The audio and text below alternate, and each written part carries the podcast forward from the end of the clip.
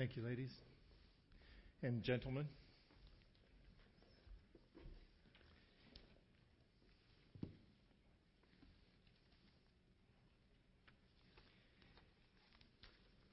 It's been interesting to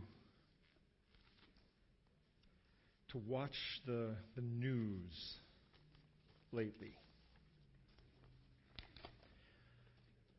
I don't know if you pay attention to news. I'm a kind of a an information junkie, and so the news fits right into my information gathering junkiness. And unfortunately, a lot of it's junky. But what was interesting in uh, in my thinking about it was uh, just how it stacks up. I just I wrote down a couple of things I've heard in the news lately. Um, global warming is going to destroy the planet. It's a recent article, uh, I think it was in the New Yorker or someplace, that, that it was just the apocalypse is coming. It's all over. Global warming is going to destroy the planet. I think that was probably released right before they froze the east out. New York's been kind of frozen lately, so maybe global cooling is going to destroy the planet. Donald Trump is either a maniacal genius or a complete boob? You pick. North Korea is going to bomb the USA. Iran is going to bomb everybody. The stock market is going to crash. The flu, flu is going to kill us all. Or any other number of apocalyptic tales. You start, you start listening to the, to the news, and it's just. And I know they have to do some of this salaciousness to get us to pay attention. After a while, you know, you're just not watching anymore unless something's really bad. Because there's so much going on, and every day they tell us, you know, breaking news. And unless it's really breaking, we're not paying much attention. But man, I don't think they have to get quite so extreme. According to the Bible, Satan is out to kill us, and God will destroy the planet. That's the story breaking news. And with all of this, there's a, uh, a recent book coming out by, and I, this guy's name I'm, not, I'm sure I'm going to mess up. It's John T S I L I M P A R I S. Too many consonants next to each other. Silimparus, I think. Silimparus. Whatever. He's not here, I don't think. This is his conclusion about all this. For many people, anxiety comes from clinging to the illusion of control. Huh. Global warming is going to kill us. The Only thing I can think about clinging to is maybe the side of some piece of a boat that's. Gone I feel like you know the Titanic and it's going down. And yet, amidst all of this, the biblical call is to worry not. Now, I want you to remember when this is happening. The biblical climate may have been worse than ours. Rampant immorality rampant immorality. There are whole cities who are dedicated to gods whose entire purpose is immoral relationships. That's as much as I'm going to say about that. The idea that, um, that children could be drawn into this is an accepted cultural norm. The pollution of the political system has reached epic proportions.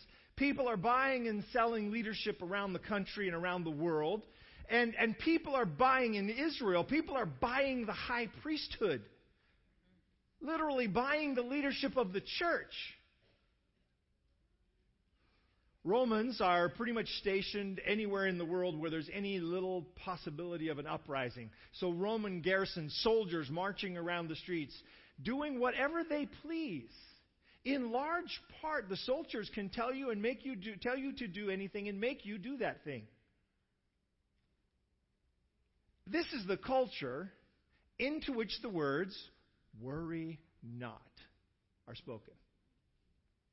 Layer upon that the fact that Christianity, this rising movement within the, the Roman Empire, is absolutely in opposition with the government. And everywhere it goes, when it comes in contrast or comes up against the government, it loses.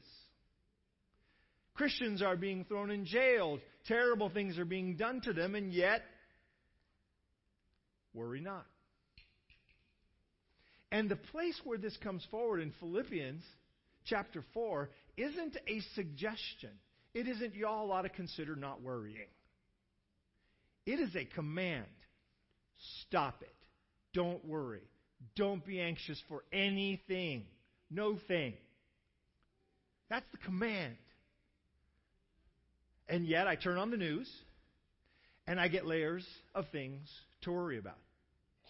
I think about my kids and I start finding things to worry about. Now, I come from a long history of worrying. My grandmother was an expert. She passed it on to others in my family. My mom, not as good an expert as my grandmother, but pretty good at it. My grandmother was good enough to invent things to worry about. I usually have to have an actual thing to worry about, which I consider an improvement. But sometimes the actual things that I worry about aren't as actual as I think they might be. And then I go to a church that's trying to build a building. And we get right up to the edge of, of building that building. I mean, right on the brink. We took shovels, we dug in the ground, we opened it up. The kids got it was a celebration. It was awesome. A week from now there will be bulldozers and things out here. And that week has come and gone, and the other one, and the other one, and the other one. And, the, and we've been now about eight weeks, maybe ten weeks, since we said this is starting. Because the city of Rockland decided to finally open the plans. It's true. They called us the week of, our uh, of our ground op- grand opening or, or groundbreaking and said, "Oh, we opened the plans and we have some problems." They've had them for three months by that point. So here we are. I hadn't had much anxiety about that because it was so far out of reach. There was nothing I could do about it. It was God's problem. So maybe my anxiety needs bigger problems. Yours? Clinging to the false impression that I have control. You? I want to explore this just a little bit today. I want to unpack it a little bit under that subject, under that topic, worry not. The first thing I want to point out is 1 Peter chapter 5 verse 7 where Peter says, "Cast all your cares upon him, for he cares for you." Cast all your cares upon him. Who's the him? Yeah, Jesus, God. It's, it's the Godhead. Cast all of your cares upon God. He cares about you. He cares what's happening to you. Ever had someone in your life this put you at ease?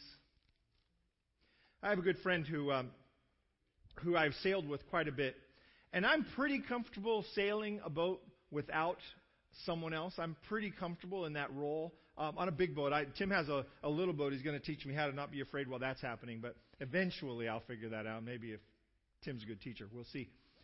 I'll report back later. But I can sail that boat. I could pretty much head out west. Heading out east doesn't get you very far. Head out west and just go. Provisioned properly, you could travel from here to Japan in that boat. Not a real big worry. I, I'm pretty comfortable there.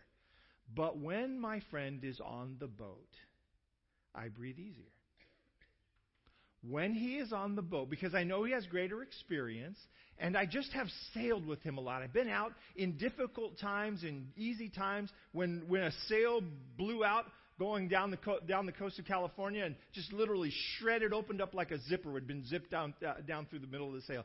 We were right there together. We were sailing along. Nobody panicked because we were pretty comfortable with the knowledge of the captain we were pretty comfortable with, the, with the, the experiences we'd had together. Fear not. Cast all your cares upon him, for he cares for you. And he knows what he's doing. I like to add, I like to add that. He cares for you, and he knows what he's doing because the inexperienced person who cares for me doesn't give me a great deal of comfort. You know, the person who says, I really care about what's happening, I have no idea what's going on, but I care about it, pray.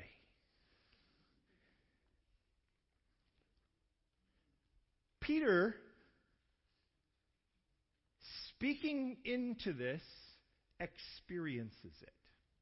Now, think about what you know about Peter. Those of you who are new to the scripture, Peter's one of those high energy, stuff comes out of his mouth before he gets a chance to filter it sort of guys. Guy who acts on impulse, a guy who can get angry, a guy who can respond negatively, who, could, who can punch you in the face before he thinks about the fact that he shouldn't do that. That's Peter. That's his personality. This is the guy telling us, ah, cast all your cares on him. Stop worrying. Don't worry about it. Relax. Relax. How does this guy get to that point? So I want to talk a little bit about his uh, his experience in jail. Did you ever know that Peter, have you ever heard that Peter was on death row? Do you remember the story? It's in Acts chapter 12. If you want to find it in your Bible, it's in Acts chapter 12. Beginning at the uh, beginning at the verse 1, about that time. So just just gather a time. You don't need to know what time, but about that time as the, as the disciples are growing, the church is beginning to grow. About that time, King Herod Agrippa began to persecute some believers in the church. Remember, I told you the church was running up against the government? He begins to persecute some of the believers in the church.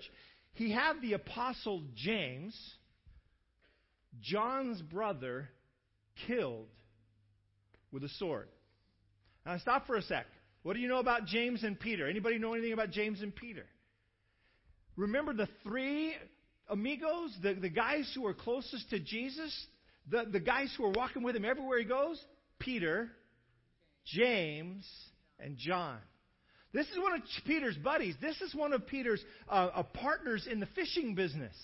This is someone Peter has probably known since childhood. They're from the same town. This is probably one of Peter's best friends. James is killed by the sword and Peter looks like he's next. When Herod saw how much this pleased the Jewish people, he also arrested Peter. So, so James gets killed. He grabs Peter. What does that say to Peter? You're next. You're next. And so Peter should be a little concerned, a tiny bit worried a little put out, maybe upset, maybe some indigestion. Perhaps Peter should be struggling with his sleep at night. Peter gets arrested, put on death row. The only thing that's holding up the, mur- the, the murder of Peter right now is the fact that it happened during Passover. They snatched him during the Passover. So now they have to wait. They imprisoned him, placing him under the guard of four squads of soldiers. How many? Four squads of soldiers. Are they serious about him? Yeah, this is pretty high security. Four squads of soldiers. This is a, this is a, a, group of 16 soldiers. For, for a Roman garrison, a group of 16, they would form, excuse me, they would form in battle this square around this 16. It was considered a fairly impenetrable group. To put a squad like this in charge of Peter was a big deal. Four squads of four soldiers were guarding Peter. Pretty serious deal. And Herod intended to bring Peter out for public trial after the Passover. So you have the Passover, then you have seven days of unleavened bread, so Peter can count the days. One, two, three, four, five. He knows when he's dying. He's been given an appointment with the sword himself. He knows Herod's serious about it because his buddy James has already fallen by the sword. He's just waiting his turn. Do you think this might make you anxious? Would this make you more anxious than global warming? Yeah, because personal cooling is a lot worse than global warming. When you achieve, uh, you know, that certain level of whatever the globe happens to reach, you've got a problem. But while Peter was in prison, the church prayed. How did the church pray? Earnestly. Is the church a little anxious? Yeah, this is their leader. Peter has already emerged as the leader of the church. He's the one who preached on the very first day when there was a church meeting. This impromptu meeting, Holy Spirit falls on the church. They go out there and they start preaching. Preachers, Peter's the guy who preaches. 3,000 people become Christians that day as a result of this sermon. He preaches the inaugural sermon of the inaugural day of the inauguration of the Christian church. It's inaugural. And he preaches, 3,000 people come to the church. The church is worried and they're praying, and the story's great about what happens afterwards. It's not going to go that far in the story. I just want you to set the setting. Peter's in prison. The church is worried about him. Peter's writing out a sentence that's only a week long until the end of the Passover, at which point he's going to die. The night before Peter was to be placed on trial, what is the next phrase?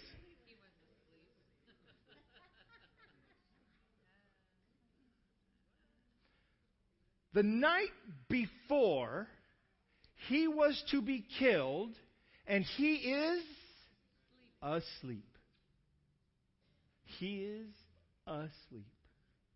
Reminds me of the book of Daniel. Go back and check out Daniel. You'll see in Daniel chapter 2 the same experience.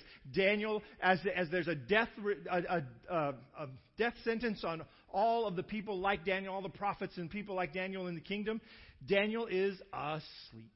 He has a night vision. He has to be asleep to have that dream. Here's Peter. The church is praying earnestly. They're having all night prayer meetings for, Peter. Peter?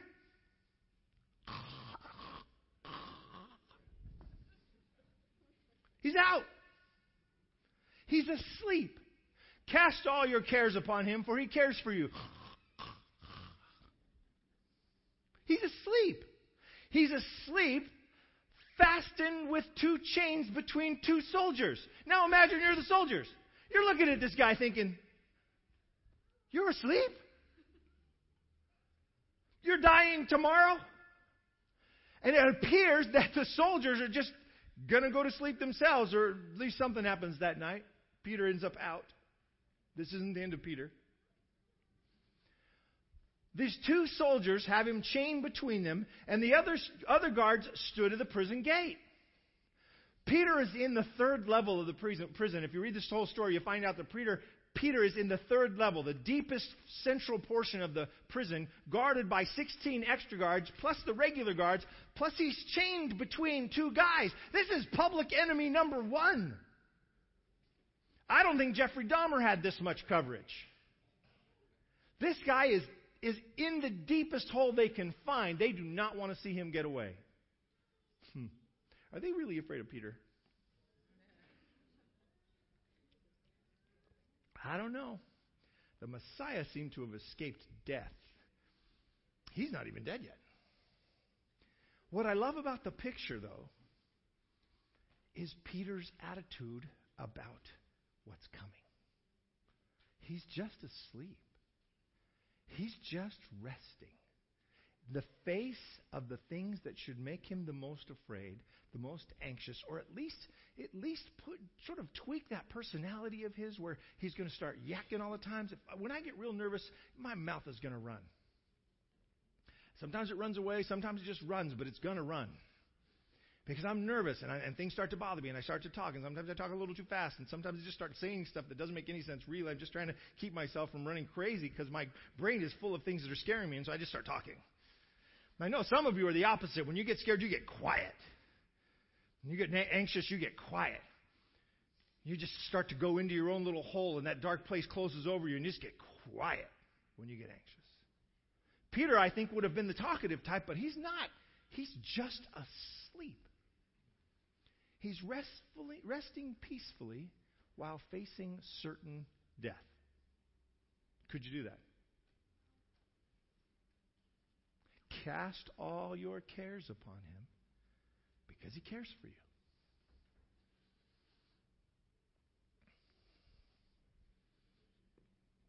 If you could cast all, get the word, your cares on him, would it help you sleep?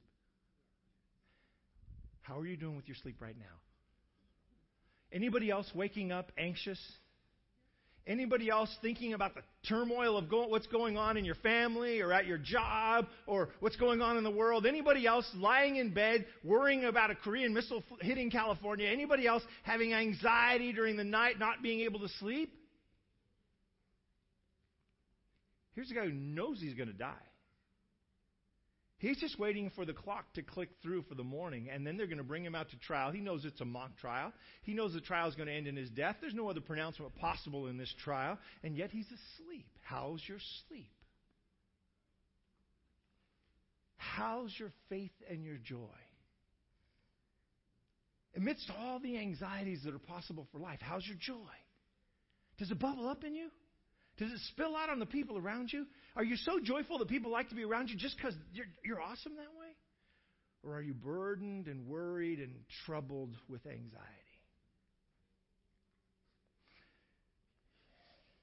Oh boy, let's just not tell any more stories. Did you know that Paul was also on death row? Peter's on death row, Paul's on death row. Do you realize that of the 12 apostles, 11 of them end up on death row. 12 if you count Paul. Paul would be the 13th.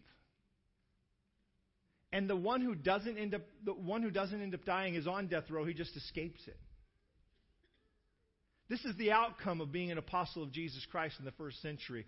Somebody's going to want to kill you, and somebody might succeed. In fact, it's likely they will. Paul ends up on death row. He's in a jail in Rome and he writes a letter to the Philippians. We're going to spend the rest of our time looking at this section of Philippians chapter 4. I want you to know, my brothers, that the things that have happened to me have actually turned out for the furtherance of the gospel. What's he worried about in terms of him being in jail? He's worrying about the gospel being preached. He's worrying about the carrying forward of the good news about Jesus. It has become evident to the whole palace guard. Stop. The palace guard. How is Paul in contact with the palace guard? Pretty simple. These are the people in charge of keeping prisoners under the, ne- under the capital punishment thumb from escaping. So he's in touch with the guards on death row. And he says, It's become apparent to all the guards here on death row and to all the rest, anybody else who will listen, that my chains are in Christ. Even my chains are under the hand of God. Even the anxiety that I share, even this moment that I'm chained here between these two guards, even this moment that I'm chained here on death row in the Praetorian prison, even my chains are in Christ. Jesus has this too. Jesus has this covered. The ultimate Christian shrug is this one. Ready? All they can do is kill me. It's the ultimate Christian shrug. What's the worst they could do? Kill me? What's the next thing you see? Jesus. What's the next thing that happens? The resurrection.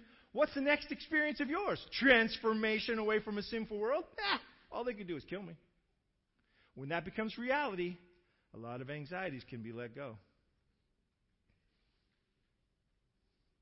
Doctor comes in with a diagnosis that scares you. You know what, you know what we should say to him? We should be able to say to him what I wish, I hope, I pray that I might be able to look him in the eye and say, worst he could do is kill me.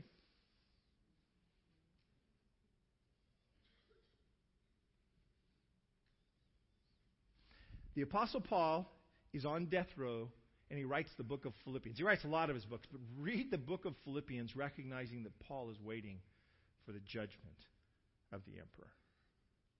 Next time you're reading it, and he says, Rejoice in the Lord always. And again I say to you, rejoice. Think, guy in jail writing letter. Guy on death row writing this letter. Rejoice in the Lord always. And again I say to you, rejoice. I have learned to be at peace. I have learned to rejoice even in my chains. There's an epidemic of anxiety in our world. The most commonly prescribed pharmaceuticals in our culture, in the, in the United States of America, are pharmaceuticals that have to do with the relief of anxiety.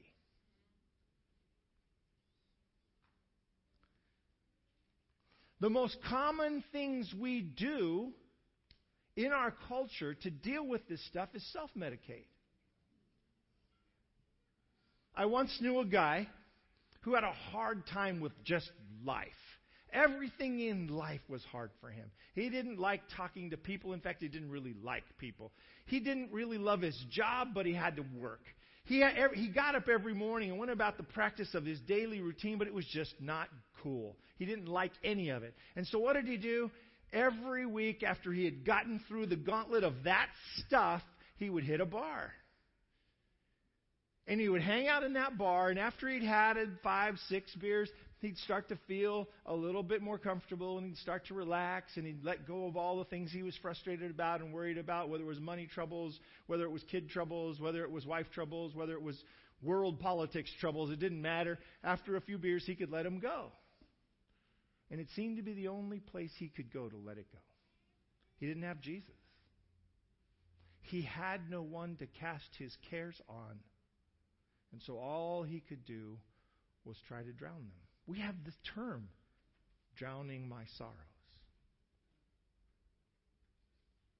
Here's the Apostle Peter in jail, asleep. Here's the Apostle Paul in jail saying, Rejoice in the Lord always. Always now has a lot more, a lot more context to it, doesn't it? Rejoice in the Lord always. I'll say it to you again. Rejoice.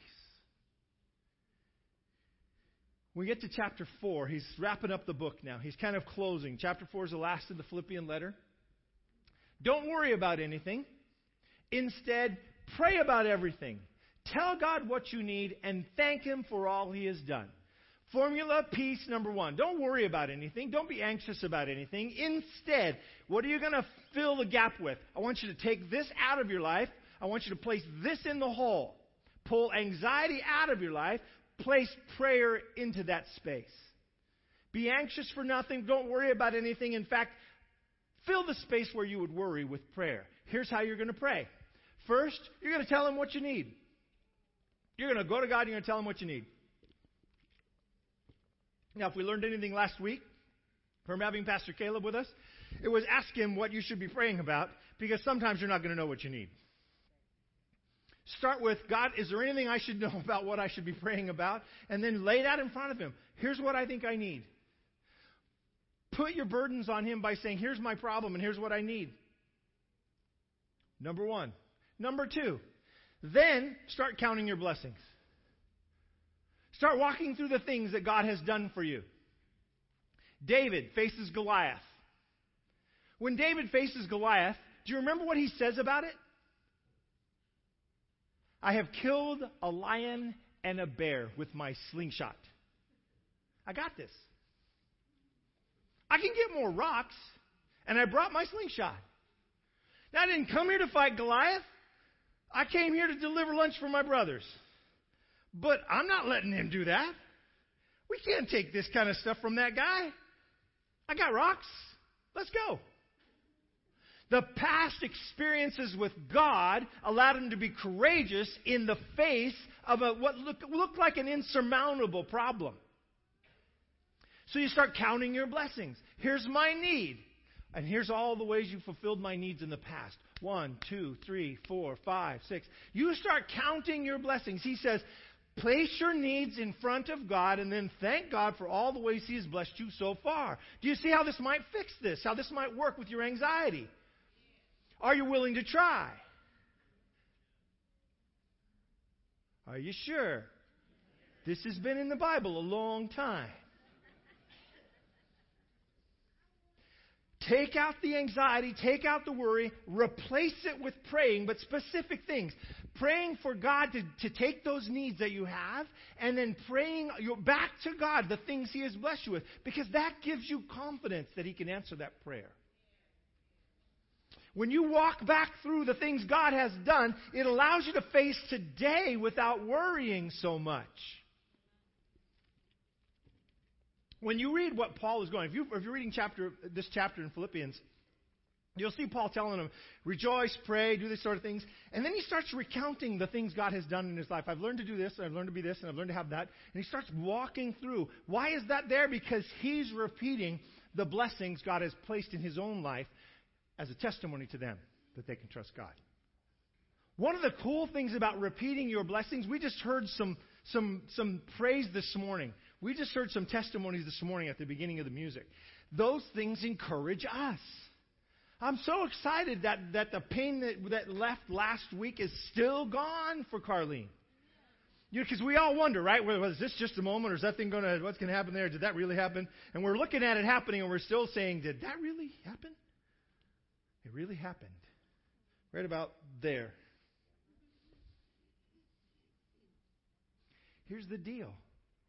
As I give him my needs and I begin to, to, to, to talk to him about his blessings, when I begin to speak those things that he's done, encouragement, encouragement, encouragement begins to push out anxiety and worry and stress. He doesn't stop there. He says, then you will experience God's peace, which exceeds anything we can understand. His peace will guard your heart and minds in Christ Jesus. You'll begin to experience God's peace. Put your needs in front of Him, recount your blessings, and peace will begin to creep into you and fill the places where the anxiety has been. You've got a kid you've been praying for this morning. Lord, I need you to take care of my child. I don't even know what to pray anymore. I've been praying for this kid for 45 or 50 years. I've been praying for this kid for 10 years or 20 years. I'm laying my child in your, at your feet. I know you have blessed so far in these ways. You have watched over them. You blessed them when they were a child. You took care of them this far. You've blessed our lives. You've kept us in contact. You've kept the doors open in our, in our relationship. And you can go through those things. And what happens is letting them go becomes easier and peace begins to fill you. Peace that isn't understandable to a person who doesn't experience it. One final thing. It ends up being two, but one final thing. Typical preacher. Fix your thoughts on what is true and honorable and right and pure and lovely and admirable. Think about these things that are excellent and worthy of praise.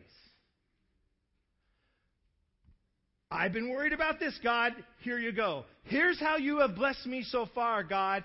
I'm going to accept that you are actually in control. Cast all my cares on you because I understand that you care about me. Peter said it, and it worked for him, so here it is. And I'm going to stop focusing on CNN and Fox. I'm going to stop worrying about whether the Koreans have a missile that will reach California. Because if a missile hits California, what can it do? The worst it could do is kill me. And the next thing I see is Jesus. It'll be a big mess, it'll be a giant hole in California, but I'm in Jesus' hands, casting all my cares upon Him because He cares for me. And He has my salvation in His hand, and I trust Him. So the North Koreans, ah, no worries. A bomb hits California, it's a pretty easy way to go. You want that thing to fall on your house. Don't get killed by the explosion, get killed by the impact. Let that thing squish you. The next thing you see is Jesus. It doesn't matter that you were all smeared, he'll fix that. Right? So paint a, paint a big target on your roof so if he's looking for a place to aim, he's got you.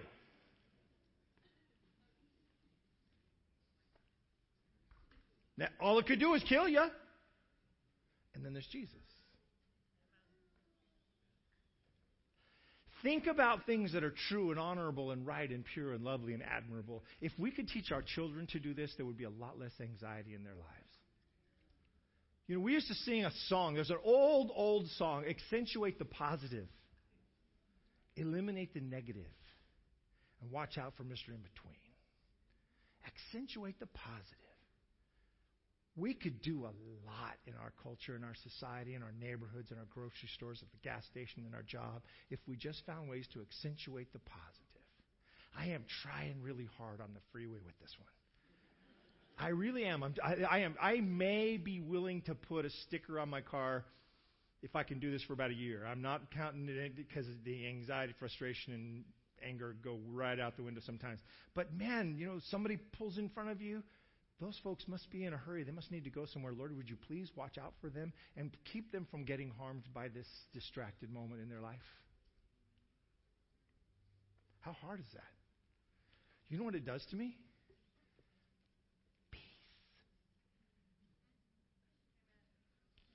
Gives me peace. I don't have to chase them to the next stoplight so they fear that I might be mad at them. Not that I've ever done that. This is not a confession, it's an example. Maybe both. Spend your time focused on the good things, the blessings, and accentuating the positive things in your life, and it will change your life. And I'm not asking you to become Pollyanna with your head in the sand about the world. No, I'm asking you not to be fretting about it. I'm saying, God, the world's a mess. I'm a little nervous about it, but I've seen you've gotten people through messes before. World War II people survived. Yes, some hard things happen, some people die, but the next thing is Jesus. Right? Paul finishes. You're probably happy for that. He says, and keep putting into practice all you learned and received from me. Everything you heard from me and saw me doing, then the God of peace will be with you.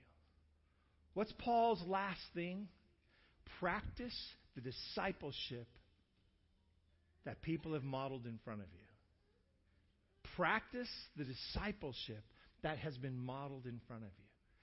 All of us neglect our spiritual life if we do not have someone that we are watching someone who is further along in the path than we are, that we are connected with in a relationship where they can speak into our life. So many of us try to do Christianity as a solo gig. It's not supposed to be. It's supposed to be a fellowship thing, and there should be some people ahead of you in the walk. They may be younger than you, but they've been Christians longer than you. And they may be a lot older than you. But whatever it is, we need somebody who is further along in their spiritual maturity to target and to pattern our life after. If that person in your life has passed away, there are still memories that you have about that. You want to find somebody else, but there are people that you have seen model this. Your parents, your grandparents, somebody you've known and led, known who, as a leader in your life. It may be a teacher, it may be some, some official, some boss, but somebody who has patterned Christianity in a way that you want to follow. Follow that, that mirror of discipleship. Jesus is gone from the earth. Walking in his footsteps is harder because we're reading it on the text. Watching someone else who is walking in his footsteps will be easier to follow. So, what does the apostle say? He says, Let go of your anxiety. Instead, pray. Bring your needs to Jesus. Bring, re, bring to your mind a recollection of his blessings accentuate the things that are positive in the world around you and in your own experience, and follow somebody who has some maturity ahead of you. How do you want to get rid of anxiety? That's a pretty good formula. This text has a really good formula for dealing with our worries and our stress and our anxiety. I would encourage you not to just read this passage but to make it a part of what you do. Whether you're 15, 50, or 135, all of us can learn from this one who's gone before us. Writing from death row. Don't worry. Writing from death row. Just tell him what you need. Praise him for what he's done. Think about the good things in life and follow me as I follow him. Let's pray.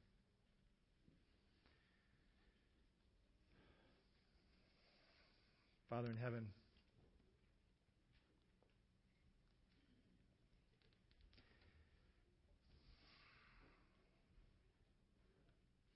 We keep borrowing anxiety and worry back from the news, from the people around us, from the stress that we have at work. Help us to cast it all on you so that we can rest. Rest spiritually in you, rest physically in our own bed.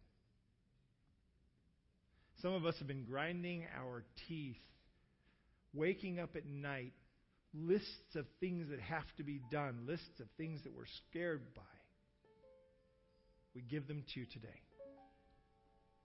Lord, there's a big big obstacle in the way of our new worship center. We give it to you. Amen. We thank you and praise you for all you've done so far. We're in a building that had some difficulties getting a start, but got built and got paid for, and we're okay. We're out of the heat and the cold and the rain, and we are here blessed because you have blessed us. $193,000 our folks gave during the month of December. Thank you for that. Thank you for the generosity of this congregation. It moves us a step closer. It moves us through some of those barriers we're worried about. Sam was able to buy a, a mixer board for our new building that was twenty-six thousand dollars, and you gave it to him, gave it to us for about four. Amen. Thank you for the blessings we've seen.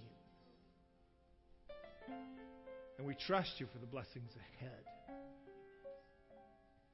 Remind us of what you've been doing in our lives. Remind us of the things that you've touched personally for us. We've seen healing before. We've seen peaceful deaths before. We've seen people with their hand in your hand, go through hard things and go through good things.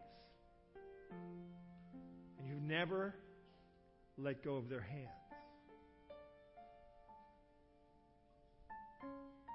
Thank you for your grace. Thank you for your mercy. Thank you for your promises. We look forward to a day when we walk the streets of gold. Huh. Without worry, without suffering, without sorrow, without pain, without death.